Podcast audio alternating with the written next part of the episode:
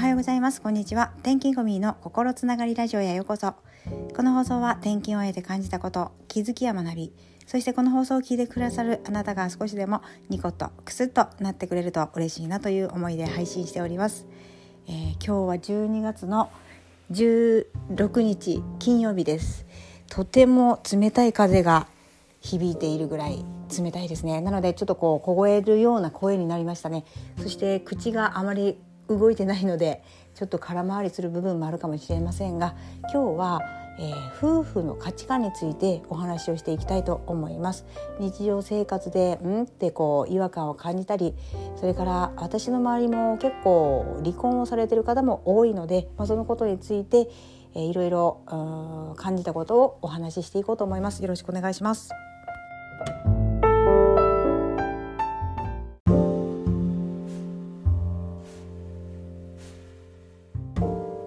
さて今日もよろしくお願いします。いつも聞いてくださっている方いらっしゃいますでしょうか？いつも私が配信していないのでいつ配信するんだろうなっていうのも、えー、感じていらっしゃるかと思います。私は本当はですね週に2回とか週に3回っていうふうに決めたいところなんですけれども今パートをしながらですね子育てもしているためにそれを言い訳にちょっといろいろ自分が感じた時に配信するという感じになりますすいませんでもこれをこう聞いてくださってる方は少しでもこういう考えもあるんだなっていうえー、気づきになってくれるととても嬉しいなっていう思いと私もいろいろこうこれってどうなのかなって思うと結構調べていく性格もありますので、うん、これを元にですねお話ししていこうと思います。えー、最近寒いのでえー、朝起きて顔を洗う時そういう時にですね冷たって思う時ありますよね。それで、えー、今新しいえー、マンションでは今2年目なんですけどもお湯を出るように、えー、左にするとお湯が出てくる右にすると水っていうふうに分かれているところですと、え、左にしてしばらくするとお湯が出てくると思います。え、でそこでですね、あのスイッチをオンしていなくて元をで左の方をずっと上げていたら自然とあのお湯のスイッチが入って、えー、お湯が出てくるっていう仕組みになっていたんですね。で最初それを気づいた時にあすごいなととても便利だなって私は感じたんですけど主人にしてみたら、えー、お湯が自動的になるっていうことはああの騙されてるなっていうふうに感じてたんですね。え騙されてるってどういうことかなって私は思いましてうんと私は便利だなといいなと思ったんですけど主人にとってはあの把握してないままにこうお金を支払っているんじゃないかという不安もあったみたいで、えー、不安とは言わないんですけれども、まあ、それをちょっとこう自分で把握してないままにこう金額を取られてるっていうふうに感じているみたいなんですよね。でそういったことが、まあ、長年付き合っていくとあのいろいろと出てきまして違和感というか価値観の違いっていうのか、まあ、それだからといって離婚するわけではないないんですけど、まあ、そういう価値観っていうのはやっぱり育ってきた環境があのだいぶ違うんだろうなっていうのを感じていたんですね。でそこでこういろいろまああの調べていくとですねえー、結婚する前にやはりあの恋愛ってとてもいいものでですねあの相手があのやることなすこと全てがこういい風にあの感じ取っていたと思うんですよ。でそこで私たちは8年ぐらい、まあ、恋愛付き合ってでそこから結婚っていう形になってもう20年ぐらい20年以上なるんですよね意外にも。でそうなると、えーまあ慣れてくる部分もあるんですけれども一緒に過ごしているとですね、えー、例えばご家庭が自分が住んできた今までの家族の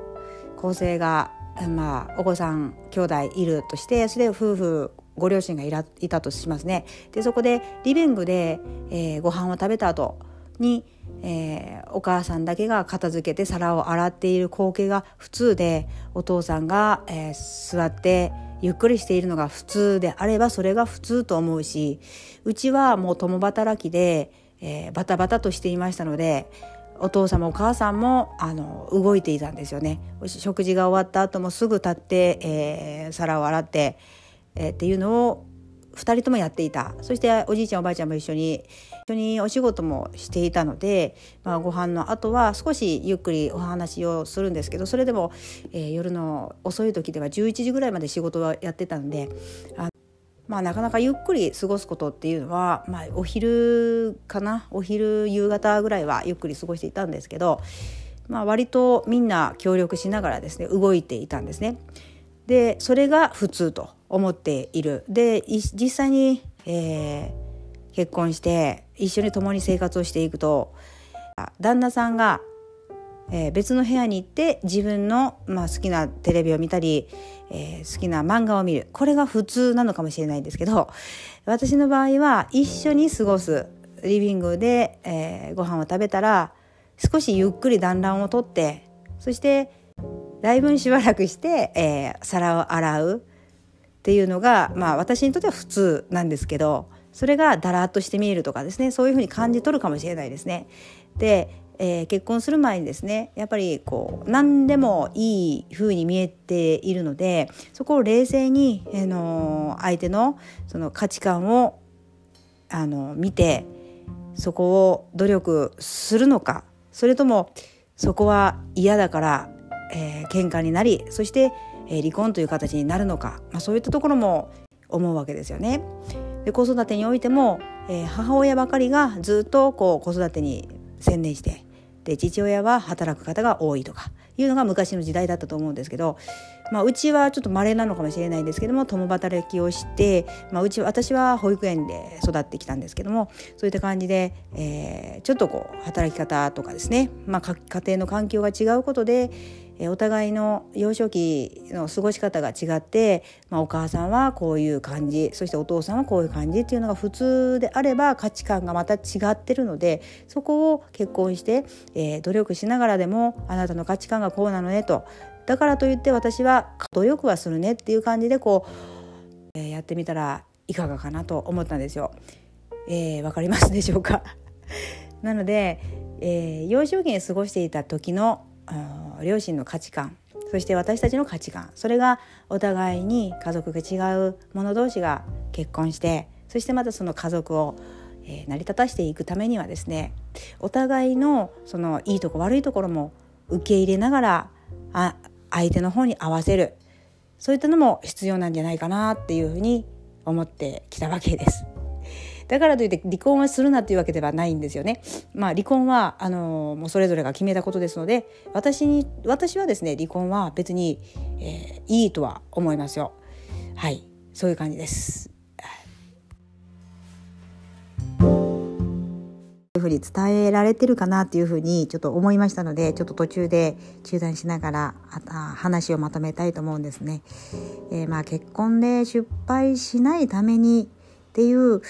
ことはちょっと私が言うのもちょっとおこがましいんですが、まあ、感じたこととしては、まあ、結婚する前恋愛っていうのは脳の中のドーパミンっていうのが非常に溢れ出ていてその何をするにも相手のことがとてもこう正しいように感じるんですよね。恋愛ってとてもいいことで全てがこういい風に捉えられるっていうところもいいんですけどただ結婚をしてそれからずっと一緒に過ごす中でお互い育ってきた環境そして相手はそのある家庭で大事に大事に育てられた息子であり娘だからそこを、えー、相手のことをこう受け入れる努力をしていこうということを言いたかったわけです。まあ、それぞれこう家庭環境とか置かれている環境などでだいぶその価値観が変わってくると思うのでですねその価値観を混ざり合うことっていうのはなかなか難しくてできないと思うのでもう極力自分もその相手の幸せと思う部分も受け入れそしてこちらも押し付けるんではなくてですね、えー、努力していくっていう感じでこう結婚して過ごしていくと、まあ、割と分かり合えていくんじゃないかなっていうのをちょっと個人的に感じてます。いかがですか？あなたは今ご結婚されているのか今からなのかちょっと分かりませんけれども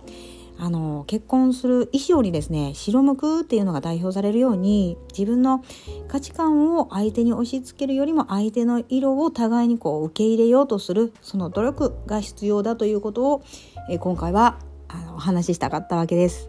どうか伝わりましたでしょうか？ぜひ、えー、考えて見てみてください。